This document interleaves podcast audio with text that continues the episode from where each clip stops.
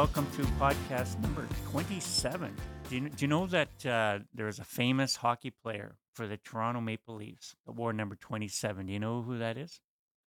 Some people say I, I'm not, my a, I'm not a Leafs fan. I, I look like him, but uh, what uh, number 27? And then he got traded to Corey Phila- Perry? No, no. I got traded to the to the Flyers, I believe, number Yeah. 27 and uh, he was the captain of the Toronto Maple Leafs during some of the Harold Ballard uh, year there. Daryl Sittler. Oh, Daryl Sittler. 27. Great guy. Great, great man. I would Uh, say Daryl. People say that Daryl Sittler looks like you. yeah, back in the day. And Oh, then, back in um, the day. yeah. Back in the day, you had this like massive hair. Like yeah, it was like Da- massive. Daryl had great hair, curly hair too. And so Daryl uh, lived close to where I lived and, as a kid. And uh, when he played for the Leafs, and then when he started having, uh, when him and his wife Wendy had had children, uh, they played t-ball, which my my mom and dad were very involved in t-ball. And and Daryl would sit out there in a lawn chair, way out in the outfield along the line, and he would get mobbed with kids, and he would sign autographs for a while. But uh, yeah, it was he was. Uh, uh, great hockey players. So it's episode 27. tying that in uh, with um, with our programming. Let's talk about um, the, the the lake this year. It was uh, quite the story uh, with the nice mild weather we had, which was quickly changed in the new year. But um, you know, the lake being open, there was many people that went for a, a New Year's Eve plunge. Uh, lake open and, uh, and people out there kayaking, canoeing, and swimming of all things. Um, pretty impressive. Um, we saw a table pass our, our, our chat there where I think it was seven times the lake has been open uh, for the past 60 years, uh, past uh, January 1st. So uh, Yeah. And then when it did freeze, froze, it froze hard Yeah. and lots of, well, the ice is building right now. Uh, I'm sure, you know, we'll be getting up to a foot of ice, I'm sure, pretty soon here. Um, but it looks like the ice has got some heaves out there which we I don't I believe last year we didn't have a lot of big heaves, but it looks like uh, when you look in the horizon there might be some heaves out there. But certainly the fishermen will be out hard. Uh, they're already out there fishing, but certainly uh, what was really neat was the videos that people had from uh, the little bay there in French, French Bay. Bay, yeah, People skating with no snow on the ice, and they could actually see the fish. fish all them. swimming around underneath. Yeah. Yeah, yeah, there was a big hit. A lot of people went out there and and and, and I guess it went viral, but whatever. Uh, but it was pretty neat to see all the different fish right underneath your your skating. Yeah, yeah. I wonder. I wonder if we can put some of those on our social media. It'd be kind of cool to be actually the because I have a few.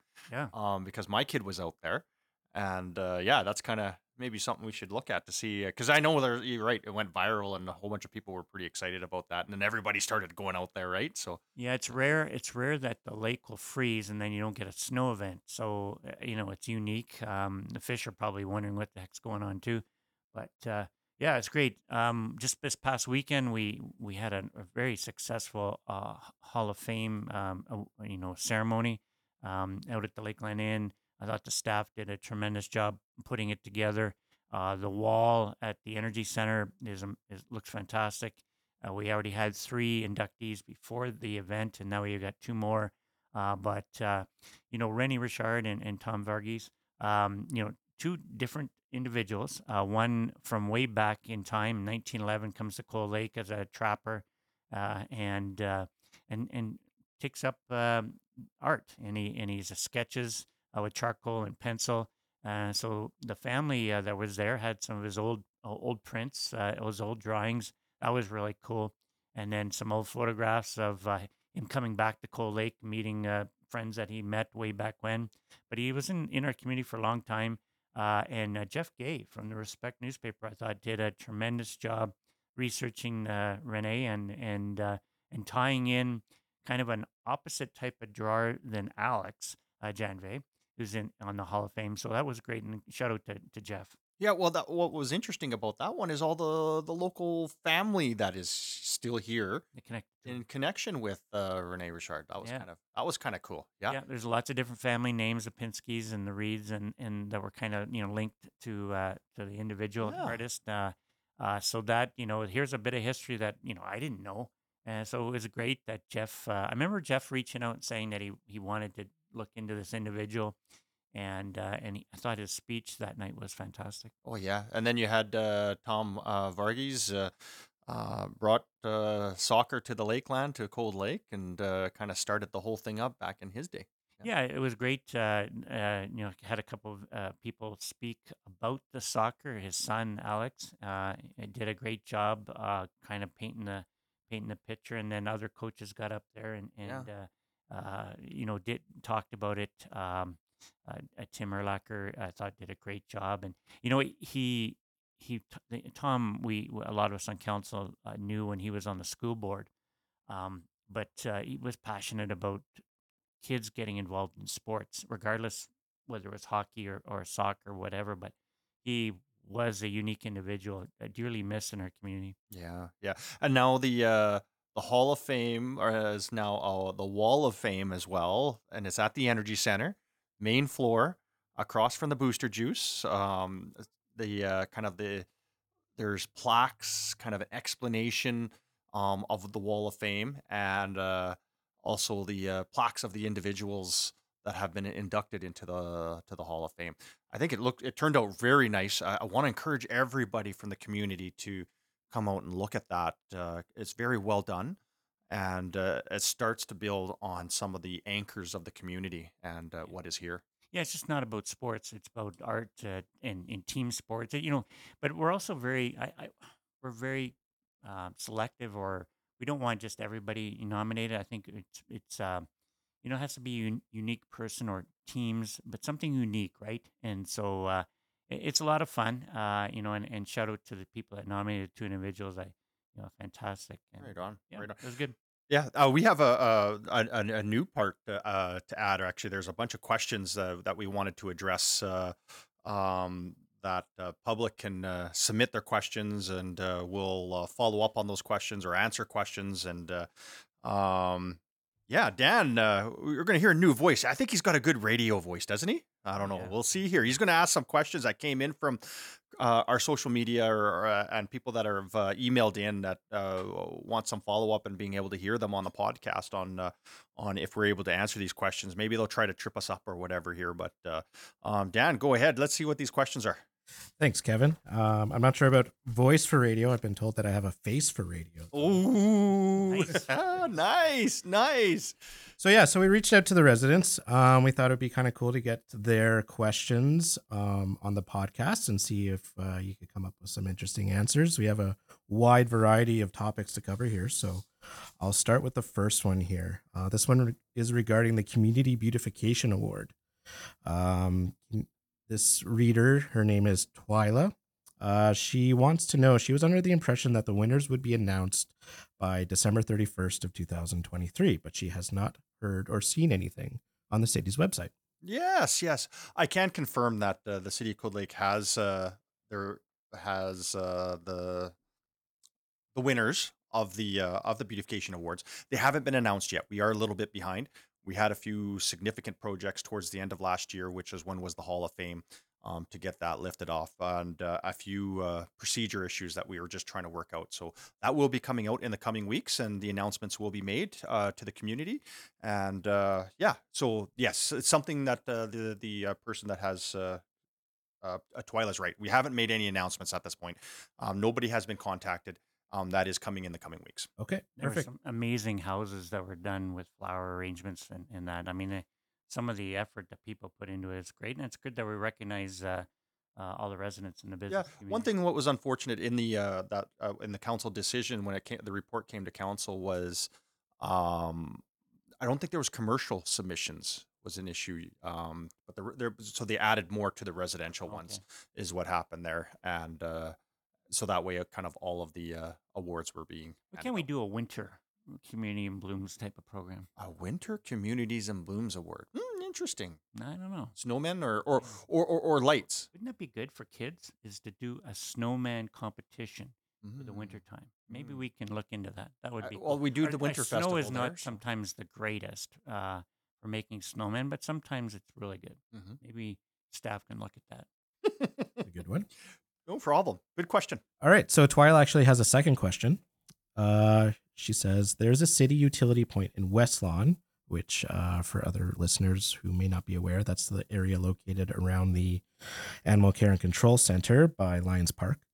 Uh, she says it appears to have regular problems. Over the last five years, there seems to have been a lot of work, both regular and after hours overtime. What is the problem specifically? Wow. What's going on over there? Oh yeah, yeah. It's a challenging uh, subdivision that's over there. Um, when the uh, subdivision was first built, there was a uh, lift station that was installed. That's a small one. It What's looks a lift like a, station? yeah, What's it's a lift a uh, station? a lift station where um, uh, a bunch of houses are connected to a gravity sanitary sewer, and they go to where a uh, to a low point where a lift station kind of t- pumps that sewage higher and pumps it to another location, which is another lift station that will carry it eventually on to uh, building number nine and and then the uh, the sewage lagoons. And uh, one of the challenges in the West Lawn lift station is is, is twofold. One is uh, uh, the size of the lift station, um, and only reason for the size of the lift station is is that we are, we find a lot of debris being put into the sanitary sewer. These are one of the issues of um, like major rags um, getting caught into the system. Like how are these rags being thrown down the sewer systems? Uh, debris such as wood, um, logs, rocks. And as soon as those get uh, touch the pumps and get into some smaller pumps like that, um, they jam and uh, they can't uh, they can't take that pressure, nor can maybe even even in many instances the big lift stations. So we do have challenges in the area. Um, you know, we don't have a, a, a shooting solution on because when when to find rags, what why is people throwing mop heads and things like that that go in there and actually will damage the infrastructure? So we're not talking about just those small flushable wipes that you buy. No, it, uh, yeah, and, and the flushable wipes are a problem itself, right? Uh, uh, because they're not really quote unquote flushable, but uh, we're talking pretty significant heavy materials that are being put into the sanitary sewer, and uh, it gets clogged, and uh, we have to go out there and start fixing it. And of course, it's something that we can't just wait till the next morning because as soon as the sanitary sewer starts to flood. And we get the alarms. It's kind of whenever it is, and that's why you see the overtime because the staff want to make sure you know we you know residents want it to be dealt with quickly um, to mitigate any damages that may be occurring in homes and stuff like that. So this area over there, Westlawn, that's more common than our other areas. Oh, we see it throughout the city. But I say that the you see commonality here a little bit is because it's a small area. You can see we have a map that's on the overhead uh, that's in our office here of the area. Um, this lift station here services kind of maybe two two to three blocks versus other lift stations service a much bigger area. So um, the lift station itself is small, and you can't necessarily put a big lift station in there like another building number nine because it doesn't service that many residents. So the pumps are sized according to what you see how many homes that are on the pro- on that uh, on that line. So um some of the things that we need to look at in terms of uh, pre-screening and stuff like that but the other side is is that how do we uh, even across the city of cold lake you know council had this conversation uh, during its budget deliberations is the amount of debris that is being introduced into the sanitary sewers of the city of Cold Lake. Um, we're talking rocks, mop heads. You know, remember your worship, the briefing note that the city uh, administration provided council. We had two by fours, two by four by four feet being, you know, it, that's jamming into the uh, some of the sanitary sewers and causing uh, backlog. So So you're when you say that people are putting them down the manhole covers or the, on the side of the road and they're putting things down there. Could be, yeah, yeah. Lifting the manhole covers, or maybe in construction sites, or we don't know necessarily where they are coming from, how in each incident, how they're being introduced into the system. crazy. Yeah. Alrighty. Well, hopefully, you Anyways, answered that It's one. something that's not quickly fixable, because if tomorrow in West Lawn in that subdivision somebody somehow maybe opens up a manhole and throws down a mop head. a massive like one of those fiber big mop heads down there and it get jammed into the system well staff are going to be out there trying to fix it right To- and they're going to be out right away. that's right that's right All right, perfect. Uh, so we got a third question. This one is geared towards the marina. This one comes in from Ryan. He says, "Now that the federal jurisdiction is gone from the marina, will the marina expansion plans be a little bit higher priority for council?" Wow. Well, this is a good question, Your Worship. I think it kind of can go back and forth from yourself and myself. My first initial comment is is that even though that the city of Cold Lake does own the uh, the marina now, we've taken over from the federal government. basically everything where it relies on is still provincial and federal jurisdiction in regards to regulatory approvals. Nothing changes in that regard. Did you want to expand on that, Your Worship? Yeah, no, that's right. But I, so I let's get we have to deal with the feds and the pro- provincial in order to say expand the marina. So that probably is going to be a two to three year journey. Um, we already have some amazing uh, pre work done on different uh, design options from those experts that came in that we hired probably about I would think almost 10 years ago from the United States that came in.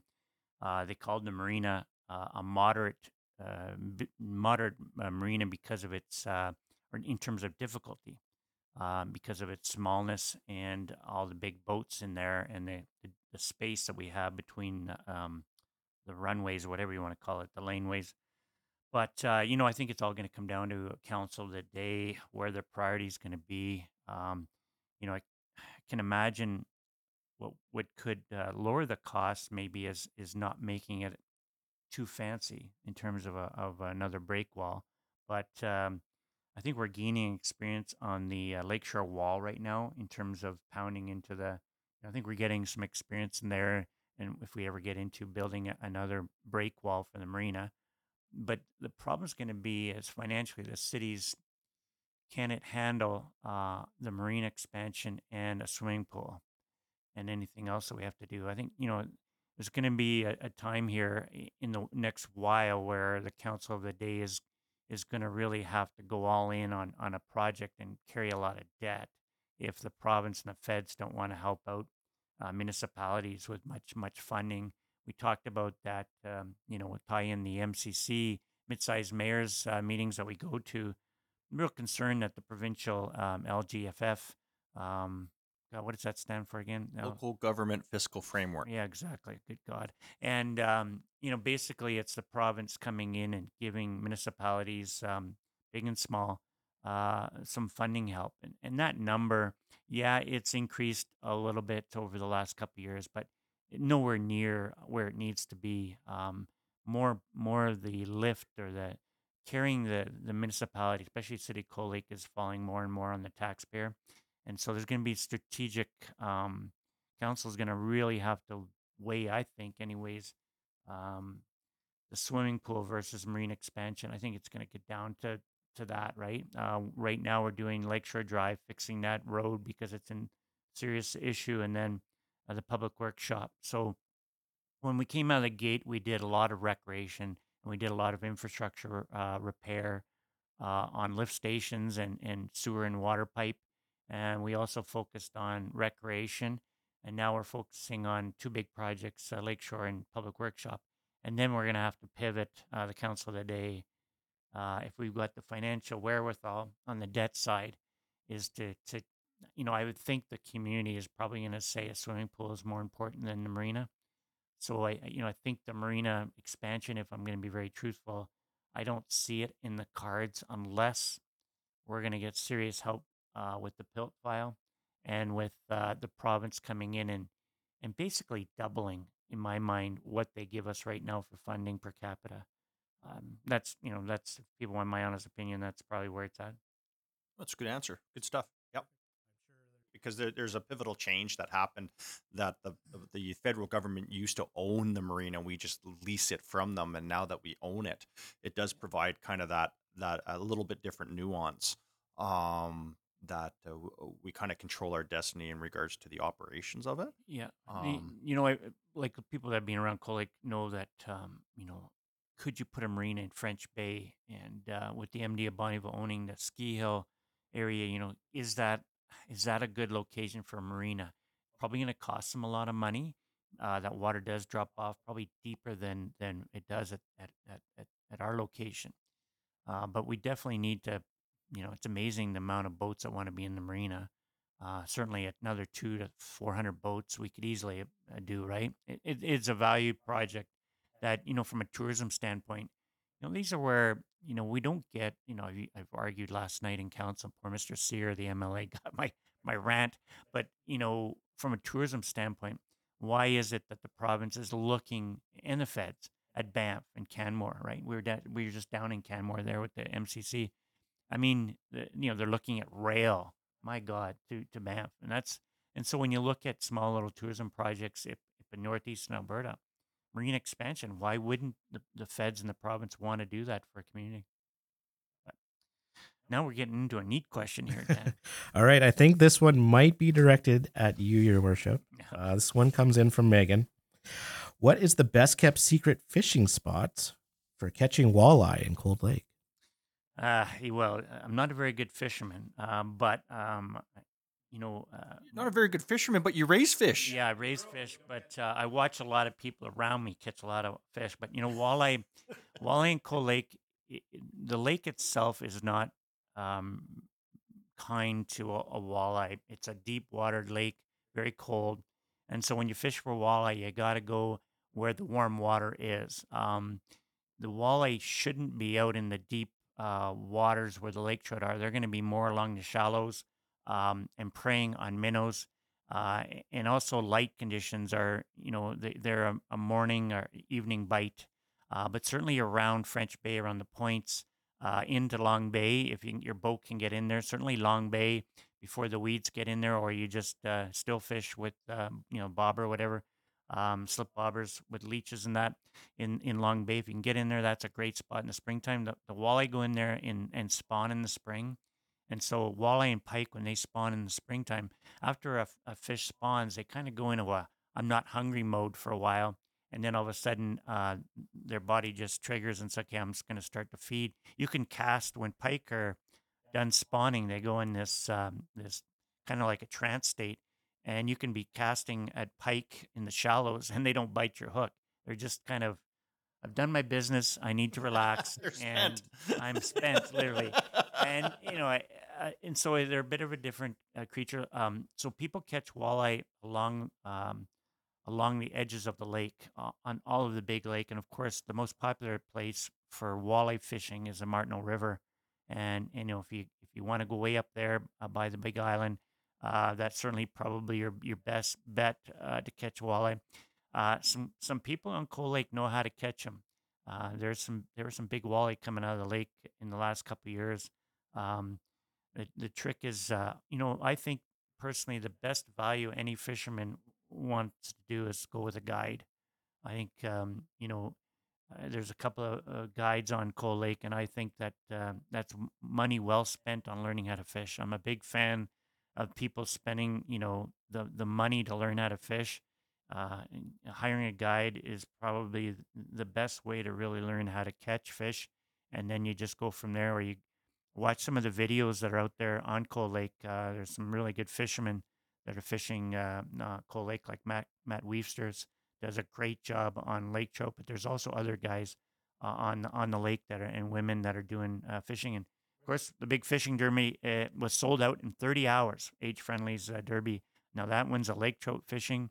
Um, fisheries wouldn't let the city do what we call a triple crown, where we wanted to do a three species uh, fishing tournament: uh, lake trout, walleye, and pike. But because the population of uh, pike and walleye is, there's concern about how, you know how many fish the lake could absorb. we, they didn't approve. They just approved the lake trout fishing. Right on. Perfect. All right. Last question comes in from Prosper. He asks, Why did the city of Cold Lake fund the Pride and two feather crosswalks on Medley after the people in Cold Lake voted to not have these kinds of crosswalks in our community? Well, um, a couple of things is that uh, we don't really have jurisdiction on on uh, the four wing CFB Cold Lake. Um, they do have their own initiatives, uh, so the city of Cold Lake is not involved in any which way in regards to the. And I think they're uh, this question would be referring to the ones that are by JJ Parr, um, kind of at that intersection. I've seen them there because I, I, I attended a few functions that were uh, out there, but uh, that's not the city of Cold Lake's involvement, so uh, can't really answer to that. Uh, um, it's not funded or uh, an initiative of the city of Cold Lake. Um, but further to the question, it kind of says that uh, uh, I, I think you mentioned the the kind of the people have voted against it. The, you know, the city did do an engagement, and council made a decision not to proceed it within within the community. Um, but uh, there was no kind of like plebiscite or anything like that within the communities. But uh, um, just for that clarity. Um, that being said, uh, yeah, Four Wing and uh, and CFB Cold Lake being federal jurisdiction can take on those their initiatives on base. They're they are separate to that of the city of Cold Lake in that regard. I think there's a lot of confusion people have as the base is still part of the city, but it is also still federal jurisdiction. So there is a little bit of gray area there. What what happens? Yeah, uh, there's a lot of constitutional questions in regards to jurisdictions and stuff like that of the federal government within the municipality.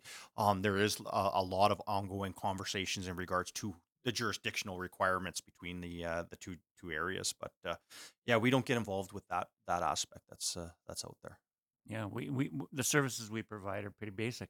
Um, you know, uh, yeah, uh, animal control. Um, we do assist with that. Um, we do provide. Uh, well, there's the uh, water treatment plant and stuff like that through the Cold Lake Regional Utility Service Commission. Uh, the city does provide snow removal services and sanding and uh, sweeping in the spring. Uh, so there is services that are provided. Uh, there is lots of grant opportunities that the uh, the uh, I will call them the I guess they're at the uh, Military Family Resource Center MFRC.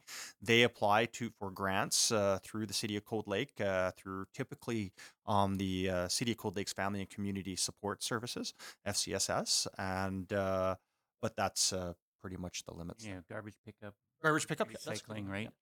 Uh, you know what's fascinating? Uh, you know, it's quite amazing. But the families out on Four Wing. um, you know, the the military personnel will go to a go to the hospital on the base, the, the medical clinic on the on the base, but they actually have to go to a family doc down for the rest of their family. They have to find uh, just like everybody in Cold find a family doctor in, in in the community, which is challenging for young families that come into Four Wing. uh, the husband or the spouse wife can go to the military uh, hospital, but everybody else in the family has to go downtown. Uh, it yeah, it's it's a struggle because uh, you know some people come into our community with with uh, certain needs, and families are are forced to go to Edmonton for for their for their special needs. And It's a, it's a, it's very interesting on um, and on just the nuances on the base. Yeah, um, that was a good question uh, from Prosper. Yeah, he's uh, I he's think very involved in the community, so uh, great. I'm sure we're going to get more than just one question from Prosper. So, oh, I'm sure. Yeah. yeah, I The uh, appreciate everybody reaching out to, to Dan, and uh, we'll look forward to more. I don't know about the fishing thing, but um, certainly can try my best to avoid uh, how to catch them. Uh, you mentioned in one of the questions was the uh, MCMC, the mid-sized mayors and city managers, uh, or, or mayors caucus, I should say. Um, that was uh, down in Canmore last week. Uh, I think uh, there's a lot of stuff that was uh, part of that. Uh, I'll call it the caucus meetings that were occurring, and uh, you had a couple ministers speak. Yeah, no, it was good. I mean, the, the mid-sized mayors group has been around probably for I think my entire time as mayor. Uh, so you know, they've been at least 15, 16 years. Um, you know, it it, it has definitely has become much more um, focused on on really being aware of uh, the communities that aren't Edmonton and Calgary and, and that are called cities or, or communities over 15,000. Uh, we're up to 25 different communities right now. Um, but yeah, in Canmore, uh, I thought the the staff down in Canmore did a great job. Beautiful venue that they had us in, uh, the Malcolm uh, Hotel. Pretty pretty cool piece of property. Uh, just stunning what real estate's going for in Canmore. The the mayor uh, and one of the staff members, I thought, uh, did a great presentation on on the cost of living in, in Canmore. It, it, it's unbelievable. Um, you know what where what a one bedroom, two bedroom condo is going for. Um, very big concern about uh, affordable housing and how their community is gonna uh, kind of like affordable housing society They is have uh, uh, trailers that were going for how much? Nine hundred thousand dollars. hundred thousand dollars, kind of mobile trailers. Yeah.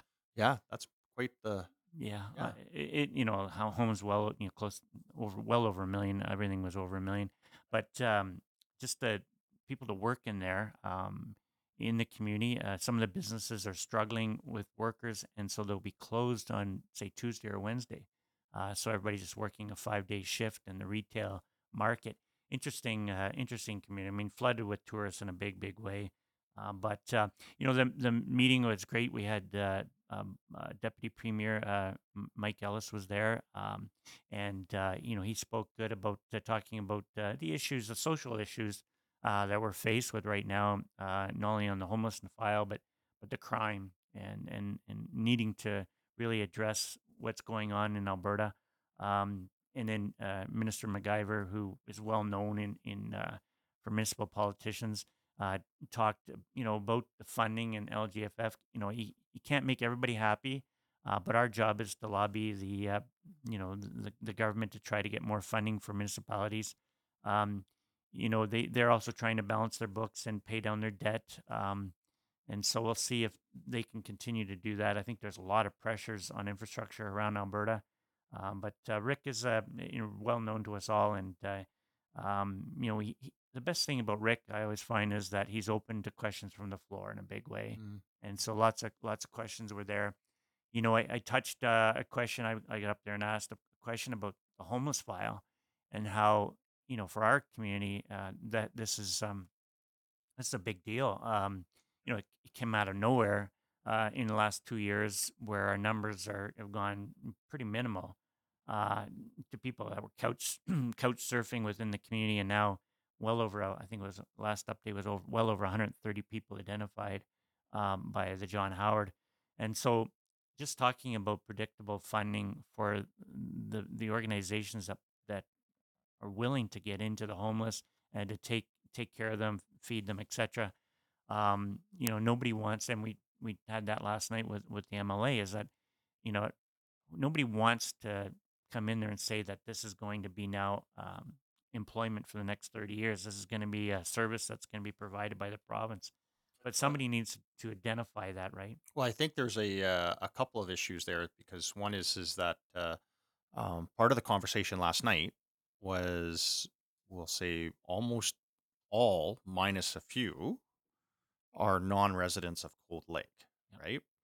Um, which is a, uh, a a conversation in itself, right? Uh, and having where does the balance on when the province is also sending um, officials in asking questions on what the municipality is going to do further not only have a have the shelter map program but also having warming centers when it's really cold and then that, and that costs money for the uh, when it comes from revenue generation from the municipality it comes from the property taxes for, for a large component and so you know when those questions are being raised how how where to from here right Yeah, it, you just don't know what it's going to be like next year. But you know, they so the the the John Howard here in Cold Lake uh, is made up of volunteers that that run it. Um, the operation uh, of the of the staff, the funding is coming from the province, and then from donations from from corporate citizens, from citizens. The food bank is a major contributor for the food. Uh, you know, if it wasn't for the food bank, I don't know if John Howard actually have their doors still open. Uh, security is an issue. Um, most of the individuals ha- have addiction problem. Uh, certainly, meth is a big drug of choice, and uh, you know, God bless the people that want to work in there and and, and help the, the individuals. I think, you know, um, John Howard had to close the doors for about forty eight hours, uh, just around Christmas there, uh, and it was just because the the clients were unruly, and uh, you know, there's just again, it's just a, a lack of respect um, out there, and and, and Edmonton did a uh, a kind of a little bit of a press conference or kind of an announcement that there's uh, you know in some of these camps that they're removing and they're having um, some challenges in removing camps. Um, Cold Lake is removing camps and uh, you know in some of theirs in terms of uh, disclosure on some you know the weapons and stuff like that and, and Cold Lake is the same. Uh, uh, council has been briefed on you can see in some of the camps where there is weapons Yep. and uh, I think John Howard Society, you know, th- th- they too are seeing some of that stuff, right? So, um, yeah, yeah. Now at the MC, uh, further to homeless, like because that was a big part of the uh, conversation at the MCMC. Uh, the city of Cold Lake was asked to do a Yeah, presentation. you got up there and dazzled them. I got up there and Kevin dazzled them. Kevin talked about uh, you know our, our our foray into uh, owning a medical clinic and and how that has really boosted. Um, I think it's it's going to really bear fruit in the future, but uh, certainly our number of doctors now practicing inside the clinic the city purchased. Uh, and creation of the municipal control corporation. So Kevin uh, did a great presentation. Uh, there was three different municipalities that were talking about the health file and what communities are, are doing to improve it. And so each community uh, was a different story. Uh, and so, you know, our, our situation is very similar to in small rural communities that have hospitals, that the doctors are expected uh, to sign in with AHS and to work over at the hospital and emerge and surgeon, surgical assist. Where some communities, some of the bigger centers, you could be a family GP inside a major city and never step foot in the hospital Mhm. of your community. And so, you know, you can't treat all the communities uh, with the same brush. And so I think your presentation was good. Cold Lakes uh, uh, Medical Clinic, uh, the uh, uh, CL Medical Clinic has a, a dedicated uh, physician just in clinic and not part of the AHS, and that would be kind of a, a relatively new concept uh, for the community and Yeah. for the clinic. So And that's I think good. we're gonna, uh, you know, it'll be a great problem to have. Is uh, goes back to that marina uh, question, but a great problem to have is to look at uh, expanding that building, uh, expanding its footprint, and uh, you know, because the the uh, the reason why council went in this, um, it's always been it's interesting over the over the time. It's always been a very uh, top priority of councils, and so it just sort of carried from one council to the next council. Uh, here, uh, this council said, "Yeah, let's go all in and buy buy the building, right?" And then and and and start getting in this business. And so, um, you know, I think it's a, it was a wise decision, and uh, it's interesting uh, the amount of communities that have reached out to you and and to me about learning more about about what we did. Yeah, right? we don't lease space to the doctors uh, under the CL Medical Clinic. It's a it's a kind of an associate physician agreement. It's not a lease space like uh, like there is other places. So the kind of the business ownership is under the uh, um, the municipal controlled corporation. So that's cool. Yeah, Yeah, no, we've that's had what everybody wants of to learn about. doctors uh, come and look at the community, and, and Hearts for Healthcare um, uh, works with the, the doctors that are looking in the community, and so does the city. And the idea is that regardless of what clinic uh, they want to work in, uh, we're here to work with every doctor. A presentation last night. Uh, rental market.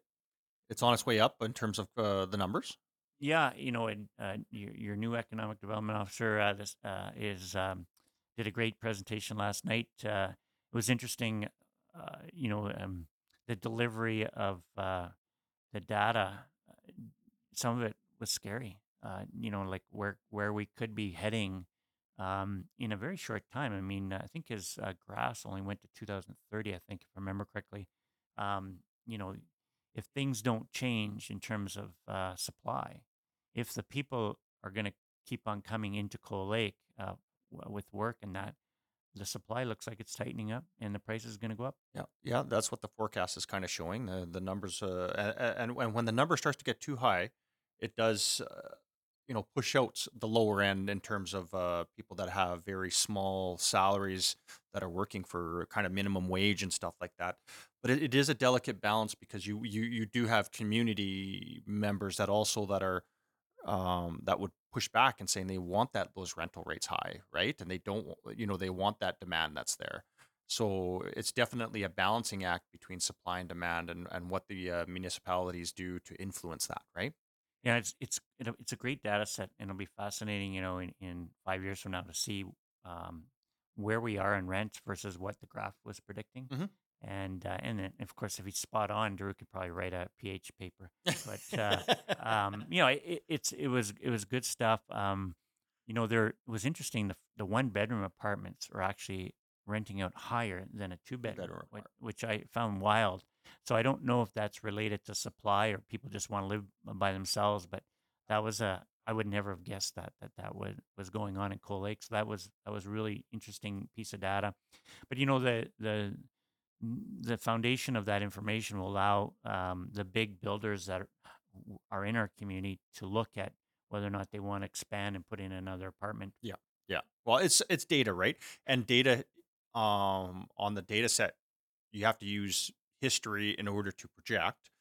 Um and every there's all the whole bunch of other influences like job creations and the amount of units that actually get built and whatnot, right? So that will change the actual outcome. So um it's it's data, it's aggregate data, and uh it allows us just to do a little bit of planning around that and understanding, right?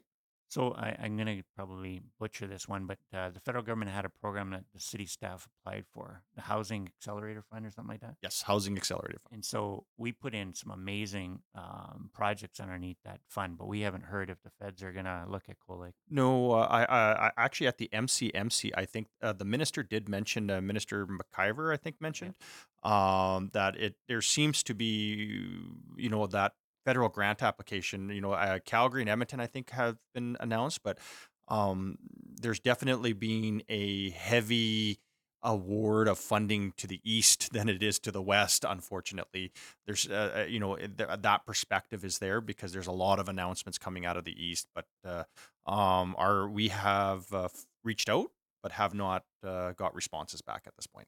Yeah, Canada's screwed up country. I mean, uh, you know, when you're le- elected as the leader of the country, you need to treat everybody equally. I mean, he did that with the carbon uh, re- uh, tax uh, in, out on the East Coast, where they don't have to pay.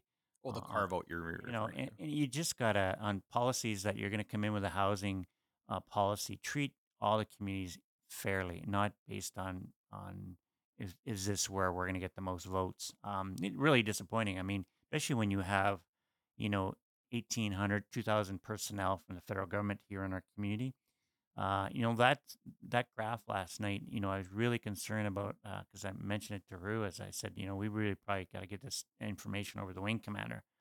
This is concerning because so many of the military personnel are paid so poorly that uh, you know how do they afford when these one bedroom, two bedroom apartments are going to be reaching up to more than fifty percent of their paycheck. So it's a you know, uh, let's hope that uh, politics aside, we we get uh, accepted for the accelerator fund because that that is a pretty neat uh, document you guys put together. Yeah, the other uh, subject that it seems uh, that is uh, a topic of conversation is the um, subclass of vacant l- land throughout the community. about whether it's residential or commercial land that's been vacant for a considerable amount of time, and you get questioned uh, by uh, many residents. So why is that land just sitting and nobody's doing anything with it and whatnot? And why can't the city do something about it? And uh, you know, there's incentives questions and then taxation questions, and there's uh, that topic of conversations in council right now. Yeah, I think that's great that we're looking at it. Um, uh, everybody can will have an opinion on it. Um, we certainly get a lot of complaints on vacant property, uh, especially in the residential side that's sitting there with lots of grass and really, you know, not uh, not kept up uh, really nice. Um, but you know, there's definitely uh, both residential and commercial properties that have sat vacant and dormant uh, my entire time as mayor, and it, it and it's frustrating when um, when money comes into town to look at investments. Um, you know, you, you try to, we work with people that come into our community. We try to explain, uh, show them all the different commercial lands that we think is for sale. Um, but when you actually, you know, peel the onion back and you look from south to north, there actually isn't a lot of commercial land for sale uh, that can be developed, um, you know, ready to be shoveled that's listed on MLS. And and so it is frustrating. We we had that individual come in, uh, you know, it just said, "Hey, I, I bought a piece because it was on MLS." I'm going like, "Holy crap! You never you never came into the city to talk to us." And it's disappointing because we've put in a lot of time with different uh, people over the years. Investors and yep. And then, you know, I feel bad. Like he's happy with the property bought. Don't get me wrong, but but I wish that he would have reached out to the city and and we could have, uh, you know, really understood what he what he wants to do. Is he bought a nice piece of property, um, in the end, but he basic basically went off MLS. Mhm. And and you know, and this is the issue we're having is there's lots of prime commercial land along Highway 28 um, that when you're a new investor come into the community, you have no idea um, what's the plan on, on all this land. And so uh, we, we have to work on this. And so if people are going to sit on their commercial land and the residential land, uh, you know, no problem. Uh, should should should they be uh, penalized a little bit for for that wait and see? Certainly, some waterfront property in Cold Lake probably the some of them are making you know probably arguably fifty thousand a year probably in value just sitting there doing no, you know, nothing right let it let it increase in value Yeah, the uh, yeah, some people land bank for different reasons, right? Or or purchase property for different reasons, and and those reasons are very broad, right? Um, but uh, yeah, a combination of whether uh, incentives and taxation, uh, mixture between the both is being kind of considered by city council um, to try to try to help move or incentivize and or incentivize and uh, and and, kind of change kind of the the lay of the land a little bit in that regard, right? yeah we'll take our lumps. I mean we uh, um, i'm sure we're to get uh, we're to have a public hearing and hear what the the the reasons why we wouldn't introduce this. I'm, I'm really looking forward to the reasons why we wouldn't do this. Um, but like you know let's take the north. I'm not i know i'm picking on Cold Lake north. Um, certainly one of the hotter areas from a residential side, but certainly not a very fast growing commercial side. And, and that is going to concern uh, more people that you dump onto the north. And it's, it should be no secret why the mall is being the area where a lot of development is is is going on. Is that that is you know the real one re- area that is more flexible hmm uh, develop. And of course, let's talk about uh, our new restaurant that came to town, Oh, Taco Taco Bell. Bell. So that was a uh, we went over uh, there and and uh, it's a very soft opening and uh, they're training their staff and I, I kept driving by and, and kept seeing them working in there even though the store was closed. I think they had like a two or three week training window. Can you imagine how much food the staff must have had to eat? They probably had to eat the whole menu. But uh, but you know uh, they invited me over and uh, took some pictures. Um, uh, they they got a great uh, uh, Filipino girl that's running the the one shift. Uh, I think she's the manager for the the one shift. I was there. Um, invited me over, and uh, but you know, oh, 25 to 30 people work there in that one restaurant, and just speaks about uh, uh, you know the amount of work available in the fast food service industry, and and the um, it's shocking how much people in the area come to Cold Lake. They come because we have all of these um, these different options for people for their dining options. Yeah, yeah, and it's it's going to. We have uh, continued uh, interest. There's more investors that are coming to town that are seeking interest, and uh, and vendors, uh, franchises. Uh, you know, we can't name things because there is non-disclosure agreements and stuff like that. Uh, you know, without the, the you know the businesses ahead of those types of uh, conversations. We are attending the international uh, what is what is it shopping convention um, in order to meet with the investors and some of the franchisees and seeing if some of those uh, um, kind of those those bring some of those conversations together to see how they can be implemented within the community. Yeah, no, it's gonna be cool. I mean, I've never gone to that. That's but I- next week, actually. Yeah, and and I'm looking forward to uh, you know our my job is to sell the sizzle, and uh, you know so if investors want to look at Cold Lake, our job is to sort of you know brief them, and it, it goes back to identifying the lands that are available in, in Cold Lake, and, and sort of goes ties us back to the to the vacant land area. If we don't know, um, you know, a, a two or three acre piece of land is available, um, when we're communicating with with uh, somebody that's looking like at a shopping, uh, say a food big food store uh, or whatever, um, we only can speak about the properties we know of that are available on the market. hmm And there's a lot of interest, right? Uh, so it's going to be a busy uh, uh, time next week with all the meetings that we have with the different franchisees, and and and you know, remember for the public is something when we're dealing with a lot of these businesses, the businesses know kind of generally how much revenue they're going to make in certain demographics. So uh, despite uh, you know how much effort that the city could like can put in, um, the businesses are making a business decision and they know what their investment strategy is going to look like for different demographics and populations. So it's not just a matter of us visiting and and, and and we can force a certain chain or somebody to come into town. It doesn't quite work that way. There's a lot of moving parts and uh, and and uh, bricks and mortar and kind of uh, economic con- uh, considerations that are made by those businesses when we're when we're meeting with them. But it should be a good time.